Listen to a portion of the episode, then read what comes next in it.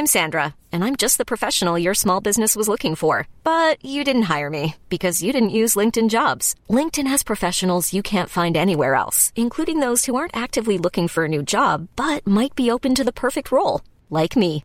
In a given month, over 70% of LinkedIn users don't visit other leading job sites. So if you're not looking on LinkedIn, you'll miss out on great candidates like Sandra. Start hiring professionals like a professional. Post your free job on linkedin.com slash achieve today. Hey, it's Ryan Reynolds, and I'm here with Keith, co-star of my upcoming film, If, only in theaters May 17th. Do you want to tell people the big news?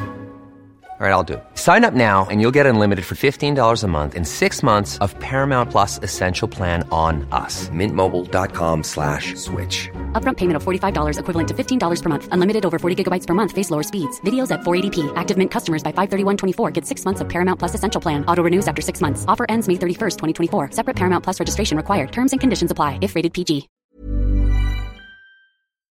In a world where very few people embrace their global identity and seek to understand their neighbors, cross-cultural expert Tayo Rockson is on a mission to bridge this divide.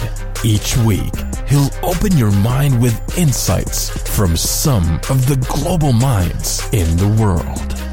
Get ready, take some notes, and learn how to be the best you that you can be.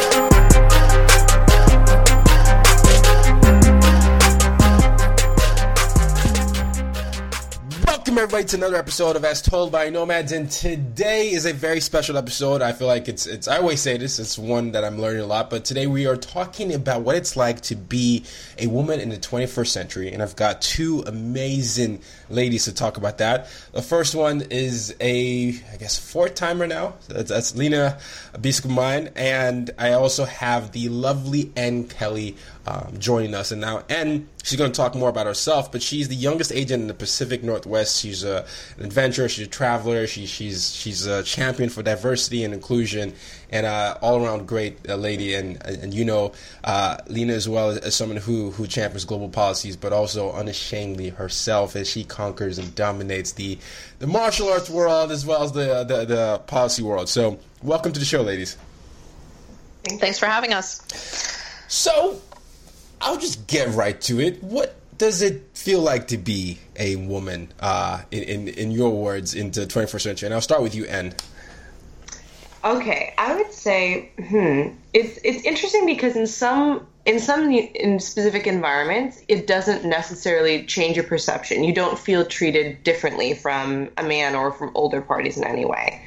However, that said, you're you're definitely acutely aware as you're coming into a professional setting and environment. You automatically look, okay, are there are there other women who are around my age? Are there other people here who support me in this? And sometimes it can feel a little bit challenging. Sometimes it's a little bit isolating, but at the same time, it's really empowering, especially in our century, um, because we know that we're not the only ones. We have other role models we can look to. We have uh, resources that we can find, and that didn't necessarily exist even a few generations before ours. Absolutely, absolutely. And would you agree with that, uh, Lena? I yeah, I definitely think that uh, you know, growing up, I did look around and kind of see, hmm, are there any girls or women, I guess young women around me, but I, I don't think that was as central to my experience of being a young professional. Um, I really I, I, formed very strong relationships with mostly men, even in, in the earlier parts of my career.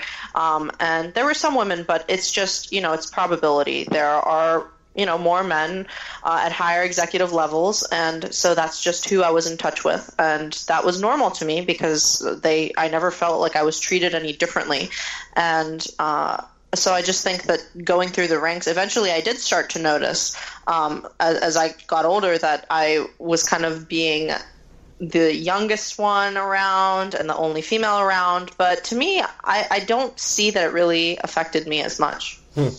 And, and uh, you both, both of you have touched on the youngest and only female, and you are both the youngest in a lot of your fields. youngest agent uh, in Pacific Northwest, and, and you, Lena, you've been youngest in, in several of the government positions uh, positions you've had. I'm curious about the uh, the stigmatism that comes with that. Is there a, there seems to be a paradox of overachievement? Uh, how would you say ageism. I don't know if it's ageism or being the youngest has, has affected, you know, that dynamic in the workplace. Who would you like And to do you be? want to start? Ladies, Yeah. ladies first. okay. Uh, it, it definitely differs per industry. As Lena was, as was referencing, I don't necessarily have the same domain experience in policy or in government, federal, state, international level. However, um, I can say in entertainment, the, it's it's something that's a little bit more champion. It's become more um, in demand, if you could say that, to be ethnically ambiguous or to be female. Um, so there's more support there. It's definitely getting more public attention. In technology, which is another sector that I've worked in, you definitely feel it in the sense that, again, as you get higher ranking, there tends to be fewer women. There tends to be, there is definitely ethnic diversity, but in some specific companies, it can be less diverse than others. I know they're working towards that, but you also have to navigate um, the expectation, right? So you always want to set the bar high, specifically if you are the youngest, you do want to try really hard. If you're a woman, it doesn't necessarily drive you to be better than everybody else, but you absolutely want to make sure you're competent, you're on top of your game. So proving yourself definitely becomes an element, but I see that as a positive because you're driving to become the best version of yourself, to produce the best work, to maintain a really high integrity bar, a really high quality bar.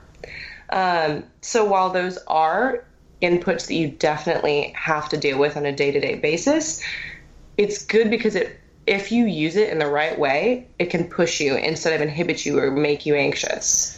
It, it's so funny. So I'm, I'm listening to you, and you, you know, you talked about your domain expertise there, at Hollywood um, and some in tech. The interesting, the, I was reading an article yesterday that talked about the hypocrisy of diversity in Hollywood, which basically states that all the actors and actresses will come on stage during um, you know award shows and and speak about the sexism and and and racism sometimes do go on in the industry. But then if you look at the report, uh, overwhelming majority of the directors are males, overwhelming uh, majority of the voters are males, and they tend to be white. And I, I, I don't know, and, I, and I'm, I'm so curious because yes, this year we had Moonlight and we had a bunch of all these um, diverse movies all of a sudden getting nominated, but why is the, why is it that behind the scenes you don't have as many female directors, you don't have as many people from the Asian uh, backgrounds, and in the stories that are being told seem to further accentuate certain stereotypes. So I don't understand the juxtaposition where like, oh, we're going to call out the president and all that, but behind the scenes they're still acting like the rest of the country. Exactly. So I definitely agree with what you're saying in the sense that there is the the espoused belief that they really believe in diversity, that um, Hollywood as itself is trying to change on a on a macro level, and that is true. They definitely are working towards it. However, there is much more that we can do because you're right. There aren't enough films where there are ethnically diverse casts. There aren't enough films where they're naturally born casts. For example, we have films coming out this year where it's a primarily Asian character. Well, the cast is absolutely not Asian. That's not to say that that's a good or a bad thing. It's to say that that is the choice that the production and the studio house has made. And if there's more scrutiny on it, if they start to see a public demanding, okay, we want you to be authentic to the nationality, the ethnicity, um, then that is something that will change because the most empowering thing to realize, um, whether you're a consumer, a customer, or an observer, is that in mass we can really change anything. And even in the Pacific Northwest, I've seen that happen. When I started modeling I was around 14, 15 years old, I was the mixed girl, I was like half Filipina, half white. I didn't quite fit any typecast. And um, there wasn't nearly as much of a demand for ethnically ambiguous talent or Asian talent. And that is something that resulted in a lot of um, those of us who were mixed wondering, okay, where do we fit into the spectrum? Do we have to look more one ethnicity than the other? And that you mentioned um, Asian cast members. There are actually, if I believe correctly, fewer Asian um, actors and models featured in primary productions than any other ethnicity. True.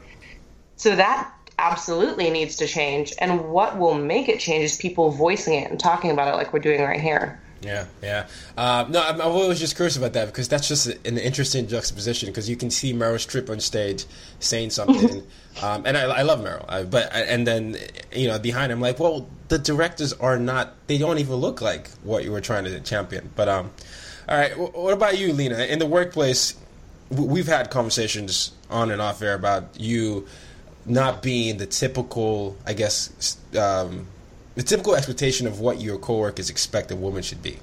And I wonder what you mean. Sure. What you mean by that when you say that.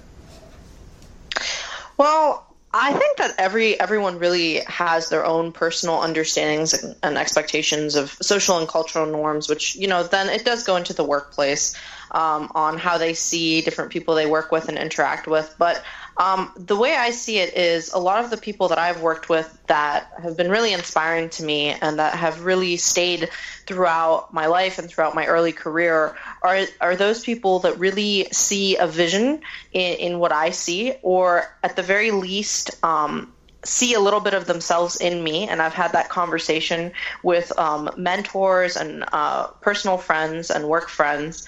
And they all say the same thing. It all starts when they see a certain drive and when they see a certain vision that um, they either saw in themselves when they were younger or that they can just appreciate. And I think that that's something that I'm very much grateful for because I don't know that I would be where I am today if I didn't have people like that in my life.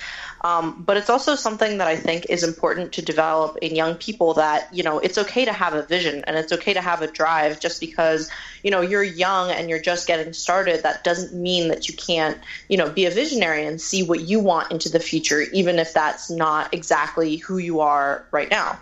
Hmm. Hmm. If I'm gathering what you're saying, it's it's very you have to have that vision. Also, it's not it's okay to have a mentor. And then you and Anne, you were talking about the importance of sharing your story.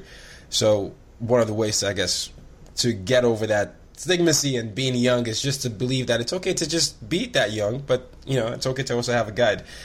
I have a question though. Have you been underestimated at work? Uh, I'll start off with you, Lena, and then I'll go to Anne. I think that's always been a factor in any workplace. Uh, I don't know that I can completely credit that to it just being me, uh, being young and female. I think just coming into a workplace um, as someone that's a newbie or someone that's you know temporary, because a lot of these places I worked for just a period of a few months, people just don't expect as much of you because I, I guess they don't see a reason why you would put in the effort when um, you know they don't have expectations set for you. So sometimes you just have to kind of set expectations for yourself and then allow them to see that too. So as far as being underestimated, I've definitely had times where I feel like the people around me just didn't interact with me as much as in um, you know, prodded me or pushed me to do more. But that was really never an issue because I'm always one to take initiative. And I was very quickly able to change that perception of myself in the workplace and very much get ahead. So I think that that's uh, definitely an opportunity, but also a challenge. Yeah. All right. All right. And you, uh, Anne, have you been uh, underestimated in any way? Yeah, there have definitely uh, been scenarios where, again, I can't necessarily attribute it to gender or to specific age. However, I would have to think intuitively that's a factor. Um, operating in, I'll give you an example in, in, the Northwest in terms of casting and productions. I was once um, told by a casting director that they would not work with anybody below the age of around 30. and yes. And um, in terms of talent in Hollywood and in um, in entertainment, the talent tends to be very young. Of course, you have models, you have actors that are literally starting out as babies and working on up. But in terms of the agent world and casting world and production world, the parties can be older, um, and that's 100% fine.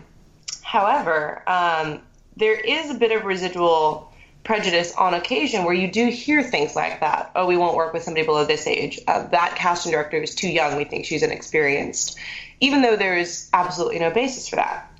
And I think in those moments, at, at the time, casting had no idea how old I was. Um, I had started volunteering um, with different affiliations pushing for filming incentives since I was around 17 years old, but I never really talked about it. I never brought up my age. I'd never saw, seen it as a factor, and I never wanted anyone to view my personal accomplishments directly as a result of my age. I don't think anyone does. Um, and be, you, you mentioned being underestimated in that capacity. And being underestimated can be a powerful thing because then you can really start to craft your own story from the bottom up. People don't have this necessarily preconceived notion of the box you're supposed to fit in, of the capabilities you're automatically supposed to have. You can change that. You can really write your own story. And having the curiosity and the drive and the discipline to do that is really all that it takes. Um, so working in, in tech, it can very much be the same thing. I was um, one of the youngest producers or associate producers on a project for Microsoft HoloLens. And it was very similar at the time because everyone, even the team I had worked under and for, um, had assumed I was in my mid to late 20s or early 30s. And that wasn't the case. And often, if once they find out, oh, hey, you are X age, I was 20 at the time, they're shocked. but I think that's something, honestly, looking back, you really have to own your age. That the most important thing, if I could go back in time and have told myself in those moments, is that do not be ashamed of your age. Don't feel as if it's something to hide. Because the more of us that start working towards things, the more of us start accomplishing things um, as really young professionals, the more ubiquitous that will become. And while some people may view it as um, as a negative, thinking that, okay, you might have more to prove or you might be less disciplined. Many, again, as Lena referenced, will start to come to you and see themselves in you when they're younger. Yeah. They'll want to mentor you, they'll reach out. Yeah. I, I think it goes to the element of um, you know using your difference to make a difference. I have no idea who made that up, but um, it's the whole idea of not being ashamed of, of who you are and, and using that to actually make an impact. There, Absolutely. Yeah, yeah, no, and I, I love the, way both of you are being unashamed about that. I, I, uh, the next question I have is a little deeper, right? So, um, boy, I'm sure both of you heard by now the Uber X employee, uh, female employee that was um, that basically talked about the the un un investigated sexual harassment and, and claims that happened there at Uber. And Uber's had an interesting year overall with diversity and inclusion from yeah. from the uh, the the Trump thing to this. Uh, I hear that a lot. That, that a lot of in, harassment claims or you know unwanted comments get you know made in the workplace, but they often get dismissed quickly as just you're just being a girl, just suck up. Uh, this is what locker room culture, whatever. I don't know if you all have experienced this, but if someone keeps complaining and no one does anything about that, I just wonder how that actually has any potential for progress. And I, I guess I'll start with you, uh, Lena, on this. I don't know if you've experienced this or if you've had stories, but what would you say is the best way to combat that? I think that, um, and obviously, you know, this is a very blanket statement, and I'm sure that there are times where there is unwanted harassment that's just unpreventable. It's uh, coming from the person that is inciting it, and it has nothing to do with you and everything to do with them. However, uh, I feel that it's all about the way you present yourself and it's all about the way you carry yourself.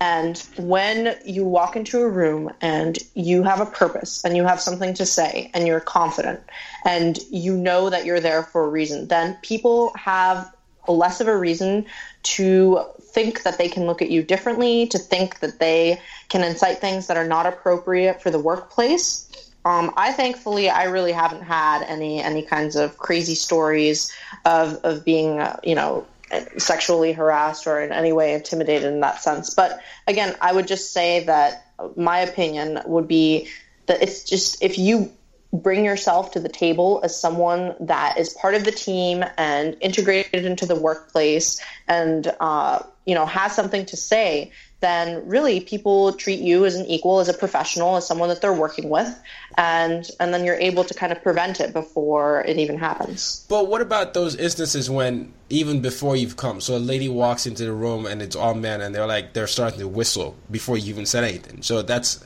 not even a matter of how you present yourself. It's just like the fact that you're a lady, and um, you know I have friends that are I guess naturally I'm gonna say curvy, I guess. So it's not like they're trying to show anything, but they just walk in and then all of a sudden it's disrespect. That doesn't that just all of a sudden take on a different um, air? I guess it's it's a little different than where someone has just already prejudged you and expected you to be like some object. Um, there definitely aren't scenarios like that, Teo, wherein you you have done absolutely everything that you can. You're prepared, you're disciplined, you have a purpose, you walk into the room, and there is a pre-existing environment. And I think this is a little bit more true even of women who've come before us that have been the first at what they do. You can listen to Oprah, you can listen to Sheryl Sandberg, who've all described instances like this. I've sat in um, meetings for diversity and women at large tech companies here in the Northwest where I've heard actually a bunch of women get together who are relatively senior up in the company and describe instances exactly like this. And the first thing is that one, um, you are the only person who determines what you will tolerate. You really are. Um, I understand that in some scenarios, of course, an intimidation factor can come into play if you're younger or if you don't want to lose your job. But those are things that you have to take into account with, again, what are you going to tolerate? Um, really, the best thing is to know your resources and know your options. And if you are absolutely uncomfortable, you, there is no reason that you have to stay. Um, companies now have HR departments that are absolutely dedicated to this.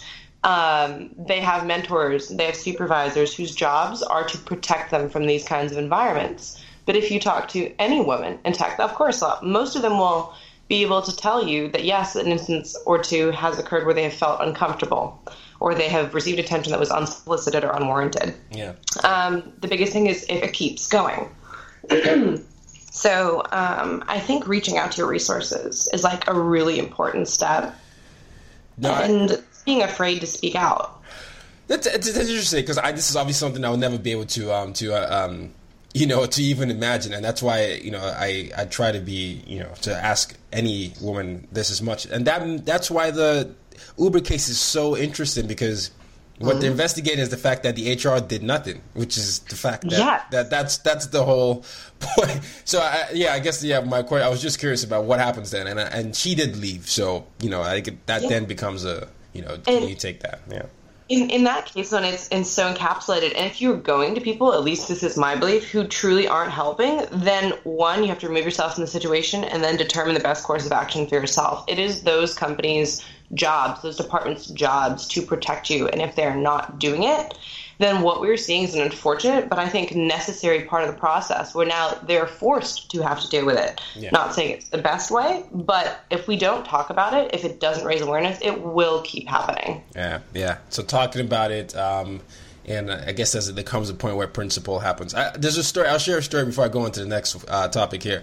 I was walking down. It was a Halloween, the street, and I don't know if you've ever seen a video of a lady who's just walking down the street in New York, and she's um, capturing all the time she was catcalled.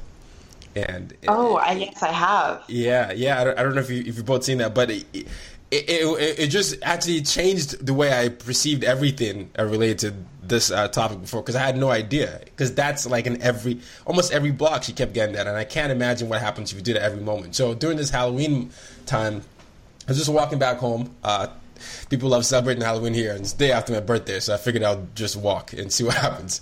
And like a couple streets down the the road from me, it was just a lady walking by herself, and all of a sudden, two guys started saying, "Mommy, come over here, mamacita," and, you know, all stuff like that. And I, I, I just decided to say, "Hey, you know, she's with me," and then the guy and the two guys just looked at me and said, "Oh, I'm so sorry. I didn't. I didn't realize. I didn't realize. I'm. You know, I'm sorry about that." But they went. They switched from being this catcalling personality to, to all of a sudden being this um, apologetic person. And I've always, I've always wondered how that affects women when you can see the killer immaturity from a guy who is just all of a sudden assumes that you're a piece of meat because you're a woman and you it's late at night and you're in a dress and it's Halloween, so they feel like they have this territorial approach over over you. And I've never known how to respond to that except you know be the guy that stops that. But as a woman, I don't know. Does that mentally take a toll on you?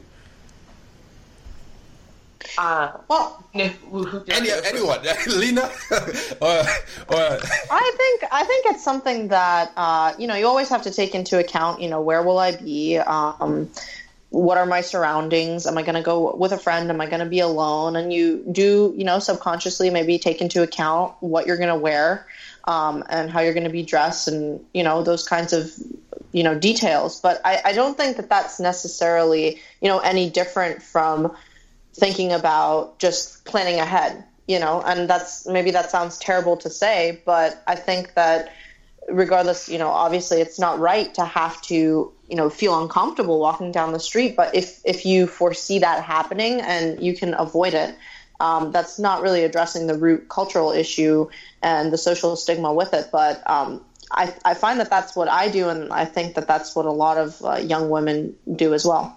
And In terms of um, what Lena's addressing, she's absolutely right that you have to take count of your environment. You have to count, of okay, what am I wearing? Am I going to be safe? Am I going to feel uncomfortable? The more that you can precast that, the more that you can reconcile your own location, surroundings, and work around where you would know you'd be safe or comfortable, obviously that's option number one, greatest thing.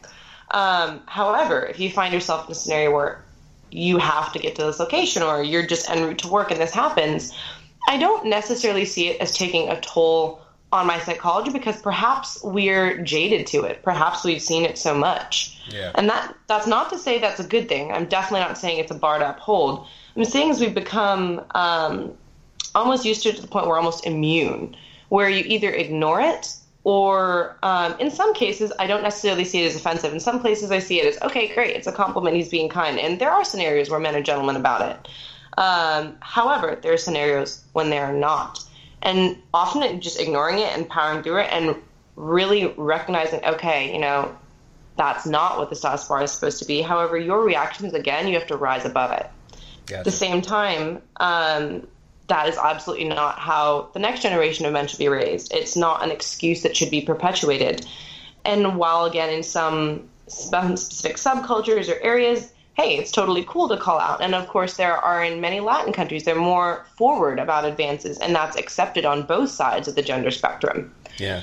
Um, but try not to let things take a toll on you personally because, again, those are extraneous people shouting their opinions. You can't let it affect your psyche. You can't let it affect your day. Just be safe, move forward, and know that you're one more person in the world who wouldn't treat another person like that. Yeah, yeah. I, I guess, I, w- I would agree with you that it definitely is. That's a more of a male issue, and and for me, I, I hate I hate the victim mentality because sometimes when you know when rape and stuff happens, people tend to say, "You why were you wearing that?" You know, or know, those type of things, and and that's the type of mindset. But that's that's more of a male psyche, which is I'm still working on. I don't know if I've figured it out yet, but no, it's, it's, great you're talking about it because you're right. In, in many many cases, they uh, specific parties blame women. Okay, were you wearing something that was inappropriate? And that spectrum of attention has to change. It yes. doesn't matter if you were running through the street wearing a potato sack. Yeah. Um, it, it's it's not about how you're being treated. It's about the person who's treating you, and it's their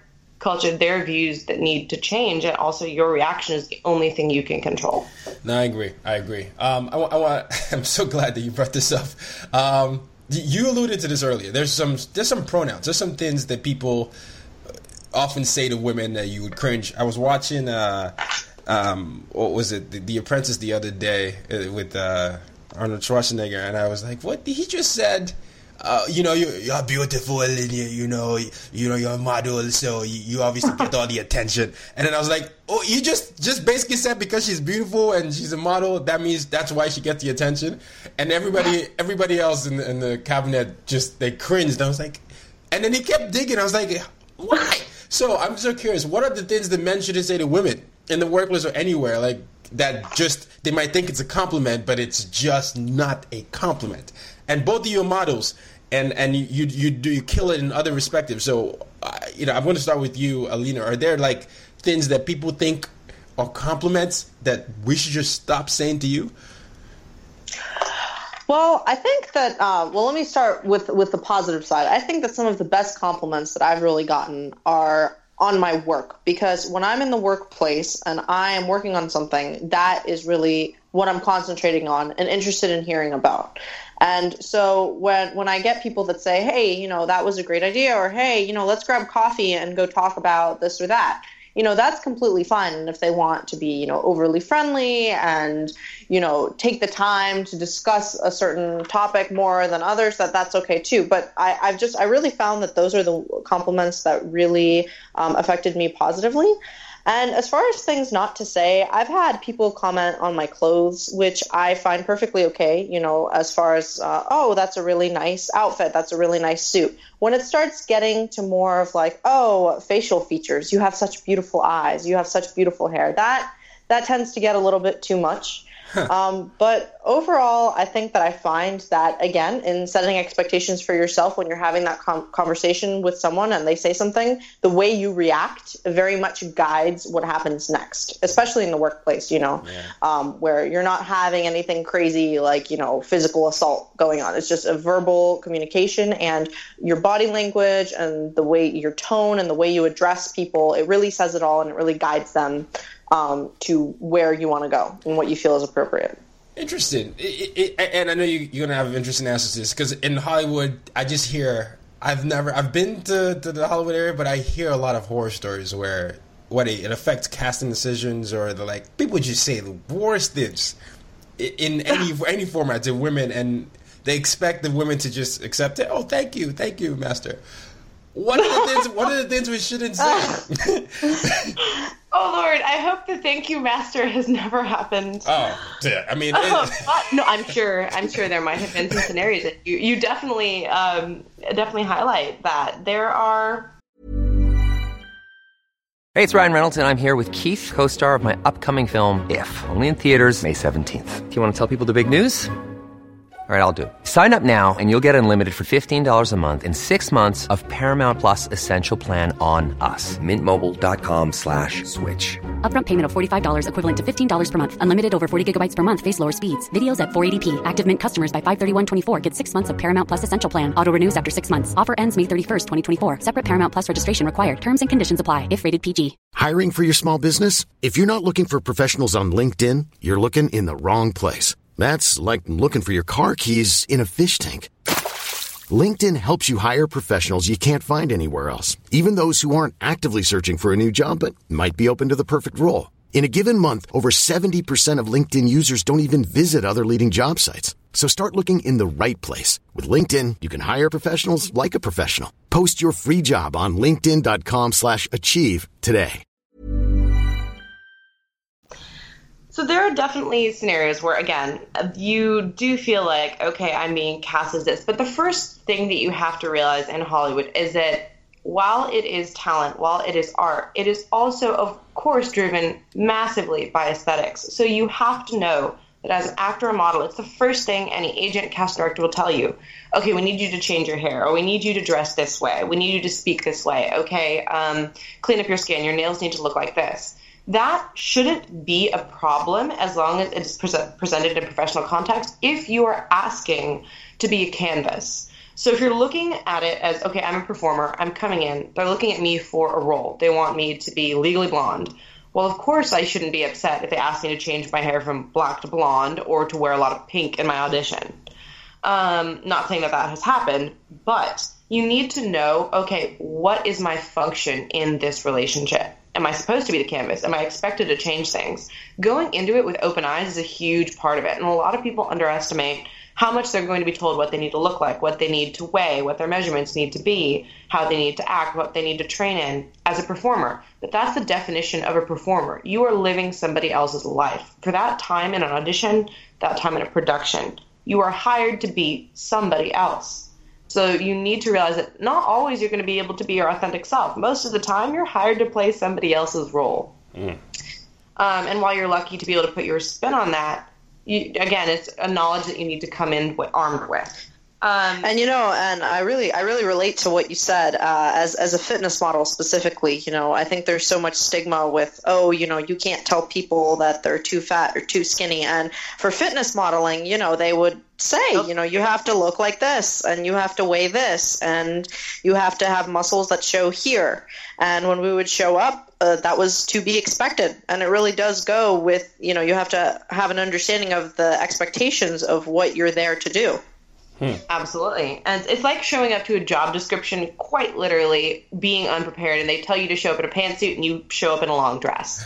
um, so it's really respecting both parties in that sense. If you are not ready to take that role on, please rethink being there and really go through those questions. At the same time, there are definitely things said that will hurt people if they aren't expecting it.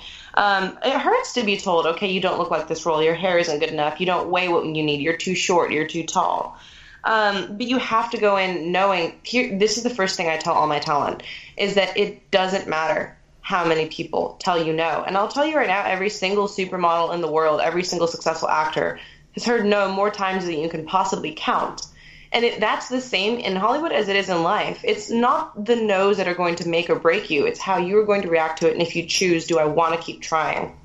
I know performers who do not fit the standard stereotypical beauty ratio, whatever they want to call it, in Hollywood who didn't get projects for years before they got hired on a role or two. It's that kind of perseverance that determines, again, what do you want out of this for your career and make your career work for you.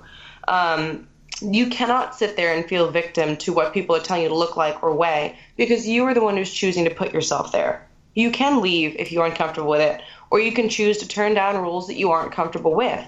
People tend to forget that your agent and your manager work for the talent. They will tell you what you need to do if you want to achieve this specific role or this kind of casting type. But we are not going to make you do it. Um, you're absolutely the one in control of your own destiny in that sense. Um, and in, in regards to back to the original question, if you ever get complimented and you feel kind of awkward about it or things that concern us, um, I honestly, again, I think compliments can be the highest form of flattery. In many ways, they're poised respectfully, and they're things that should be taken with a thank you, honestly. Um, within bounds. That said, when somebody does again start to comment um, on your facial features or start to get really personal, another thing I tend to steer away from is relationship questions um, or try to advise my talent in that you don't need to merge your personal and your professional life. In fact, it benefits to separate them entirely. And when, you, like Lena said, when you show up for work, be there for work. Um, know your purpose, have a drive, and don't waste time in between. So know how to divide that and separate that line. Know where you're at, educate yourself, know the expectations, and at the end of the day, if you aren't going home happy and you aren't happy where you are and what you've worked towards, and if you can no longer afford being treated this way, you don't like it, then you can remove yourself from that equation remove yourself in that situation. Um, before I, before I go on to to more topics, I want to read something from our sponsor, um, if you don't mind. Both of you ladies like to travel a lot, right? Yes. So, yes.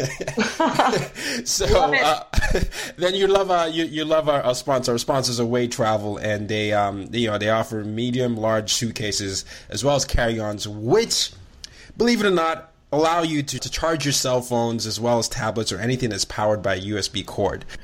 Away uses high quality materials while offering a much lower price compared to other brands by cutting out the middleman and selling directly to you. You can choose from nine colors and four sizes, the carry-on, the bigger carry-on, the medium, or the large for extended stays. Some of the key design features, once again, are the suitcases are made with premium German polycarbonate. They are unrivaled in strength and they impact resistance.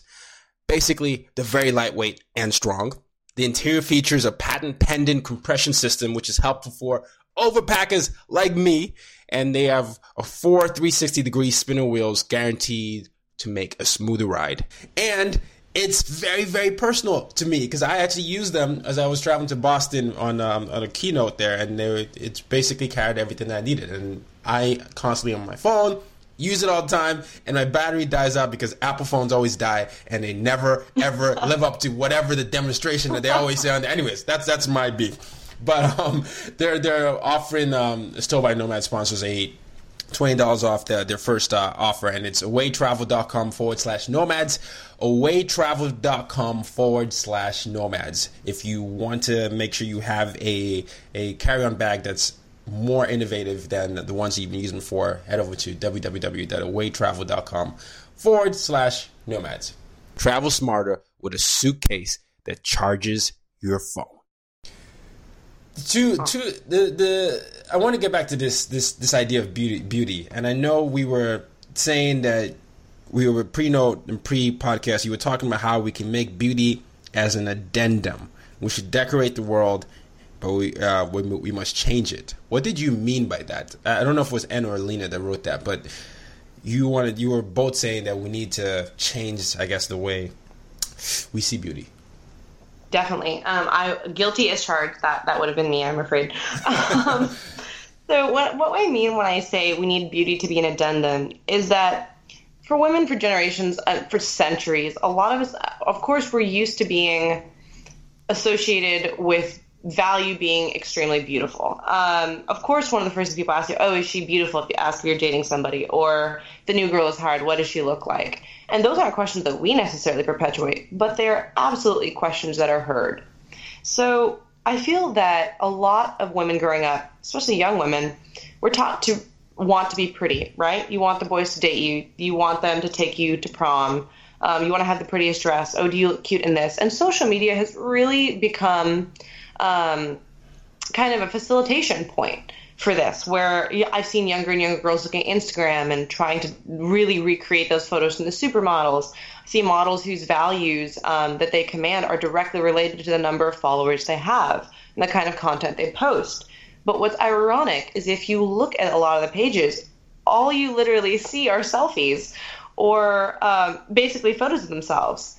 And that is fine if that is what they're looking for. I'm not saying it's bad or negative in any way, but for me personally, and this is something I try to really pass on to the talent that I work with, is that yes, well, of course, looks are important and how you present yourself to the world is important. You don't need to be a carbon copy clone of anyone else. You don't need to lose your own sense of originality simply for the fact that somebody has more likes on their picture because they dyed their hair or did something with a filter. You cannot value yourself, your intrinsic value on how you look because we are all going to age. We are all going to one day not look the way we want to look. Some of us, the, the worst thing is to never look the way you want to look because you're never happy as you are. Um, beauty is not the linchpin of success. It is not the linchpin of being at the top of your game.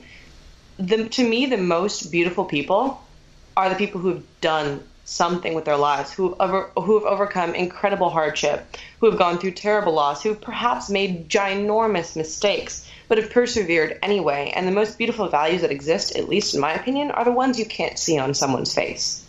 Hmm. Um, they're how they treat other people, they're the things they do, they're the kindness that they perpetuate. And we need to raise a generation, not only women, but men as well, where beauty is literally an addendum to their lifestyle. Where the first thing they think about in the morning when they jump out of bed isn't the mascara that they're going to put on and the foundation that they're going to wear for the next eight hours, and the boy is going to comment them on it, or the shade of lipstick that they want to buy from whatever cosmetic store that they have seen latest. It should be okay, what am I trying to accomplish today?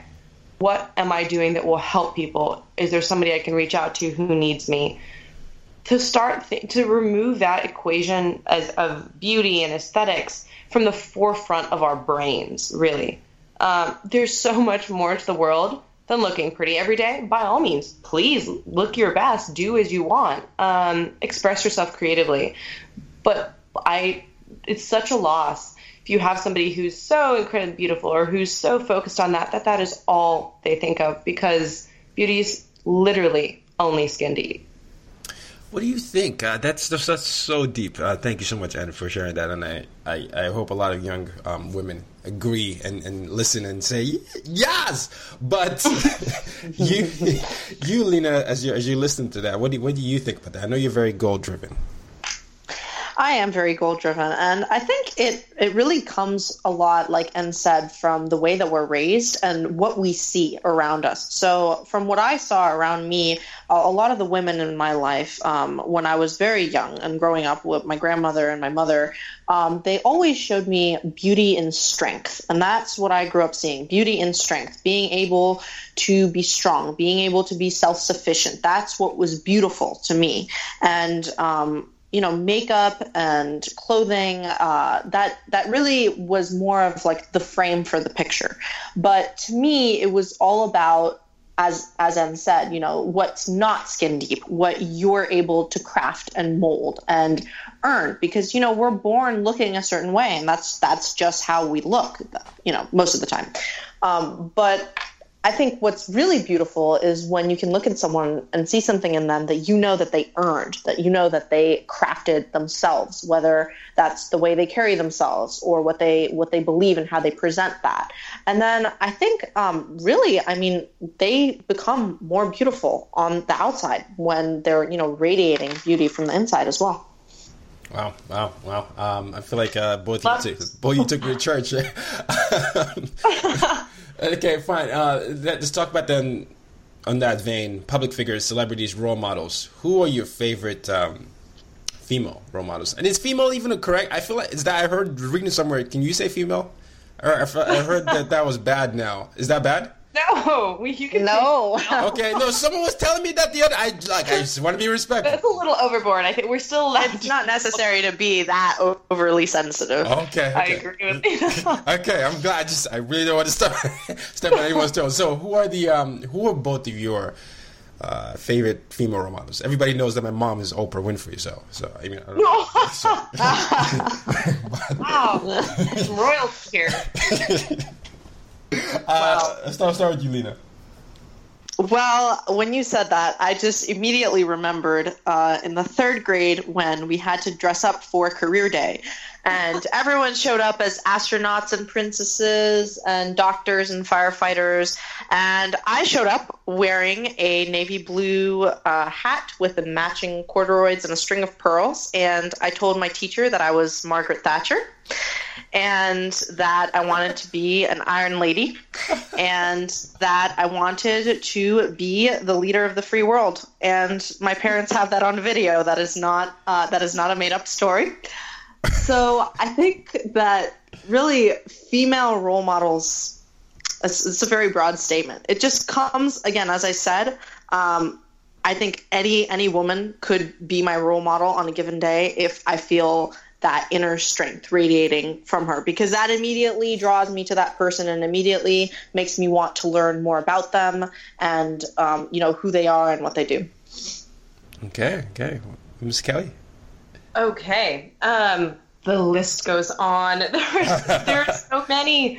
Um, I, for one, just really want to shout out to Lena quickly. I'm gonna have to see this tape of you as Margaret. Yeah, me too. this is brilliant. I I suddenly feel like an underachiever here because all I ever wanted to be was Iron Man. that's not.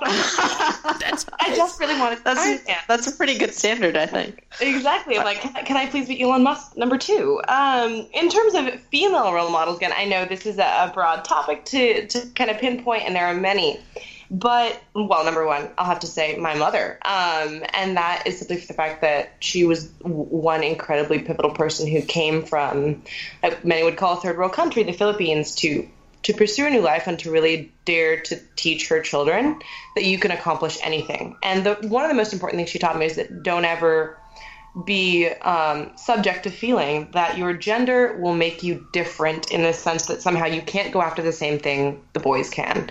When I say I believe in equality, I mean it across all spectrums, and that we're not better, we're not worse, we're absolutely on the same footing. And the start of that really comes with your mentality.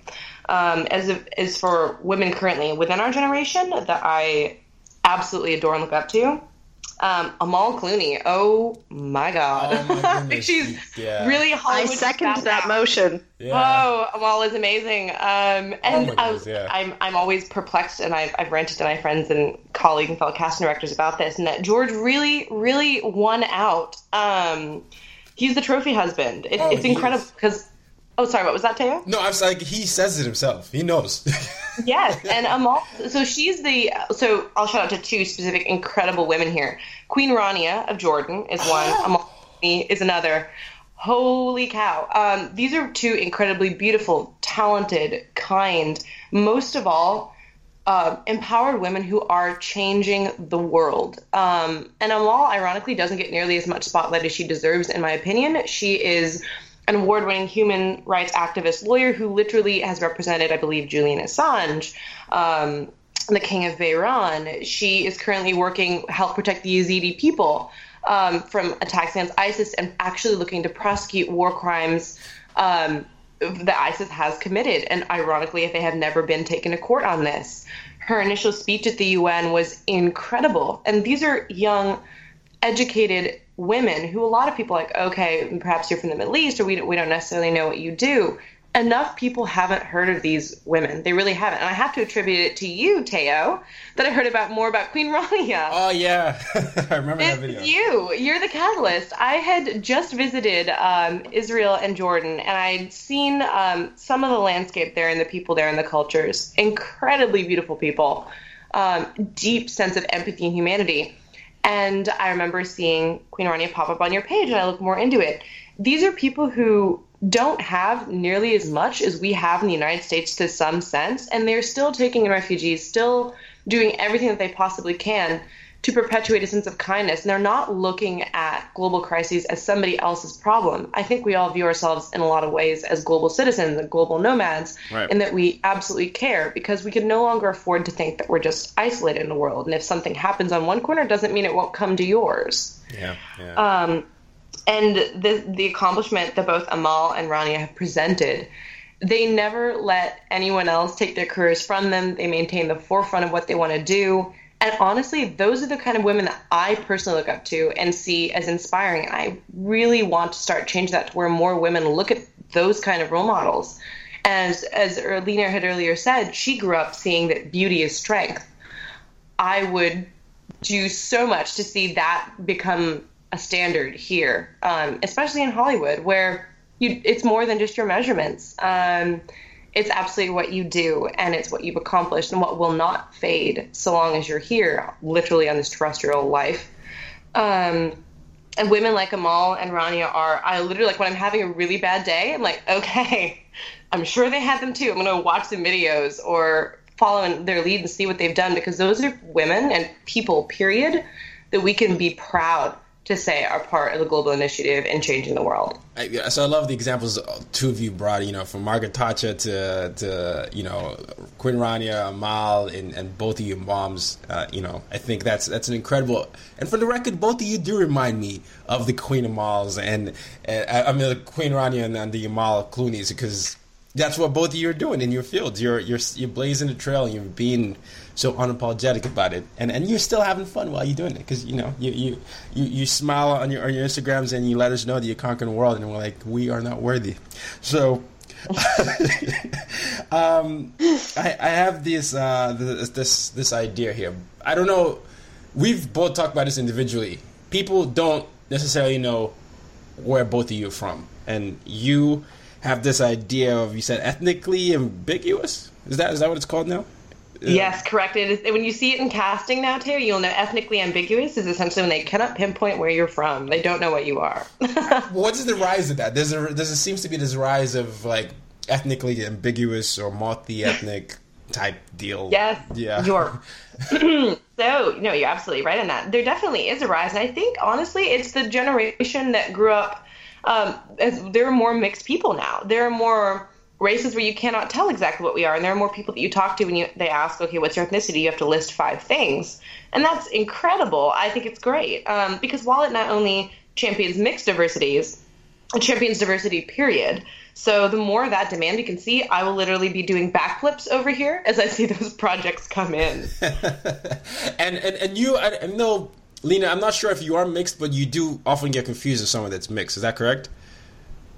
Uh, well, yeah, I'm actually just uh, a Soviet mutt, really. Uh, back, back in the times of the Soviet Union, all those countries were all mixed together and intermingling, and so I'm sure that I have, uh, you know, roots um, from just about every one of those countries in that region. But um, I'm actually Armenian, three fourths Armenian and one fourth Ukrainian uh, from my grandma. So yeah, I, I think uh, it's it's a little more clear than some people have to deal with.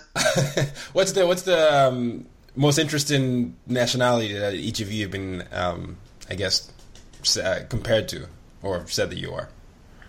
Hmm. Well, um, I can uh, might laugh at this one. People thought when I was a baby that I was Russian. They thought you were Russian.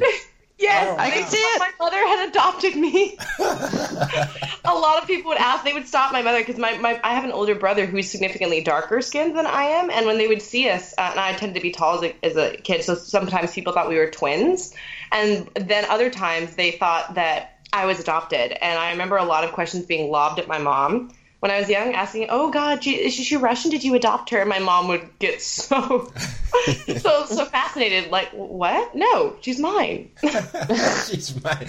What, what about you, uh, Lena? Um, I actually get told that I could pass as just about anything, which I take as a huge compliment. Anything? Really? Um, Anything? I, I think definitely anything in Europe, uh, Eurasia, uh, Middle East, Okay, parts good. of Northern Africa, that that general region of the world. I definitely thought Northern Africa when I first saw you. I, th- I thought Egyptian or um, Algerian. I get Lebanese a lot too. Lebanese, yes, that makes sense. Yeah, that's. I think that's what I was thinking.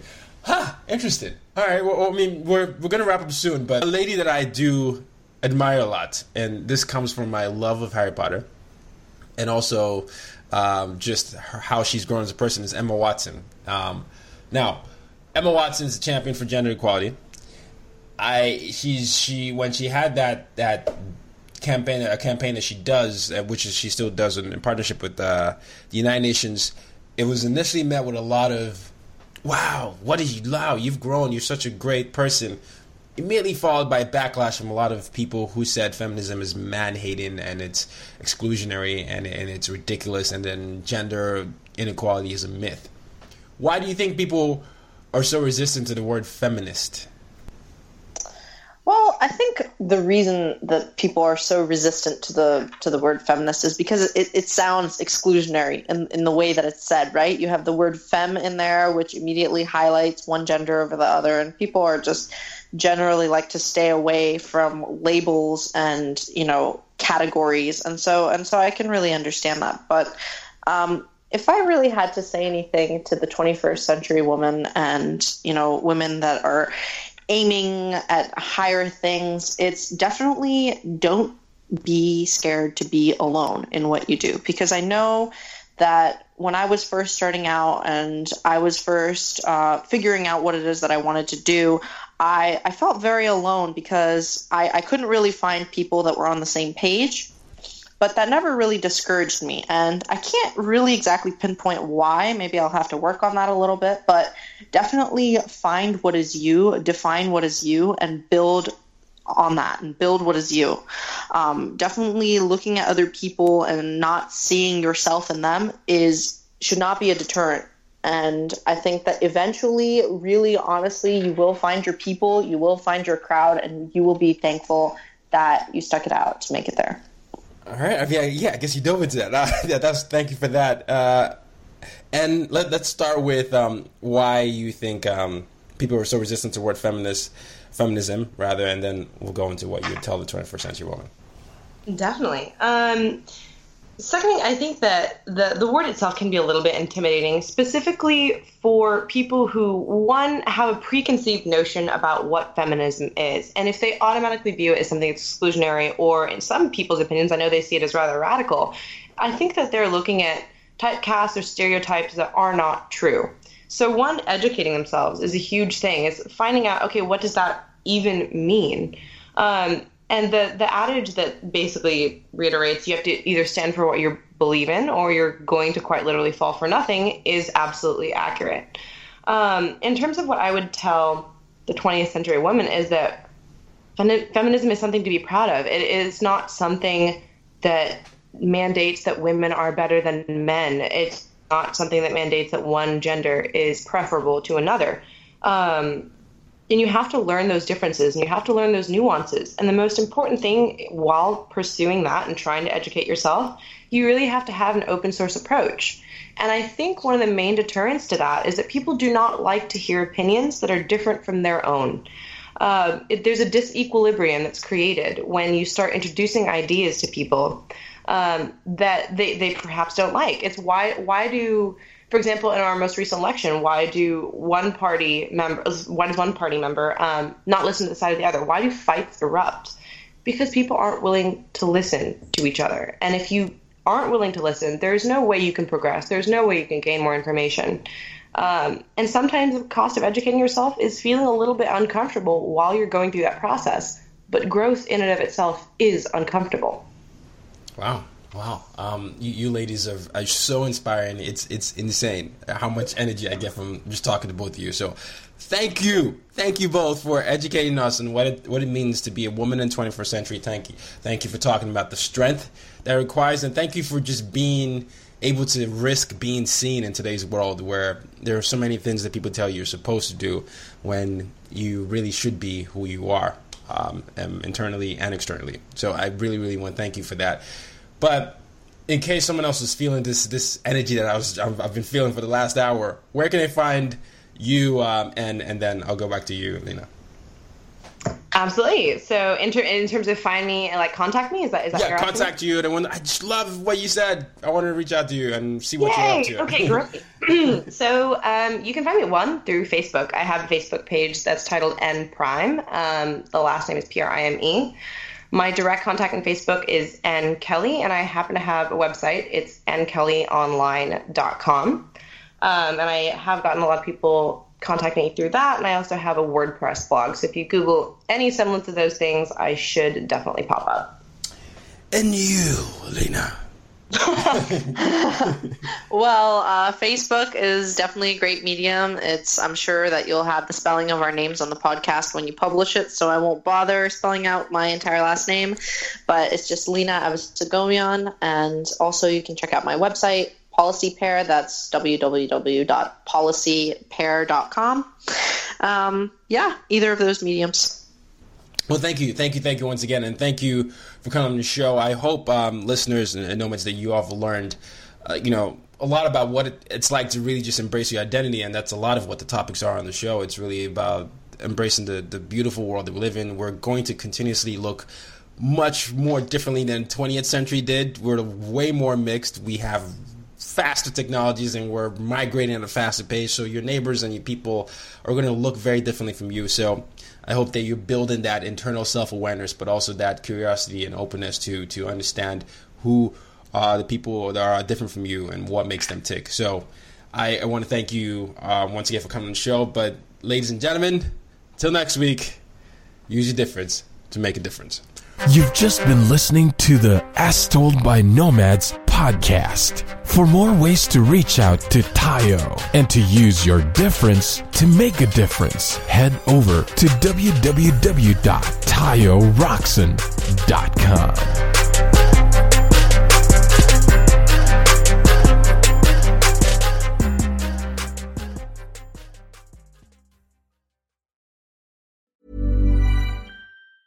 Ever catch yourself eating the same flavorless dinner three days in a row? Dreaming of something better? Well, HelloFresh is your guilt-free dream come true, baby. It's me, Keke Palmer. Let's wake up those taste buds with hot, juicy pecan-crusted chicken or garlic butter shrimp scampi. Mm. Hello Fresh. Stop dreaming of all the delicious possibilities and dig in at HelloFresh.com. Let's get this dinner party started. Planning for your next trip? Elevate your travel style with Quince. Quince has all the jet setting essentials you'll want for your next getaway, like European linen, premium luggage options, buttery soft Italian leather bags, and so much more. And is all priced at 50 to 80% less than similar brands. Plus, Quince only works with factories that use safe and ethical manufacturing practices. Pack your bags with high-quality essentials you'll be wearing for vacations to come with Quince. Go to quince.com slash pack for free shipping and 365-day returns.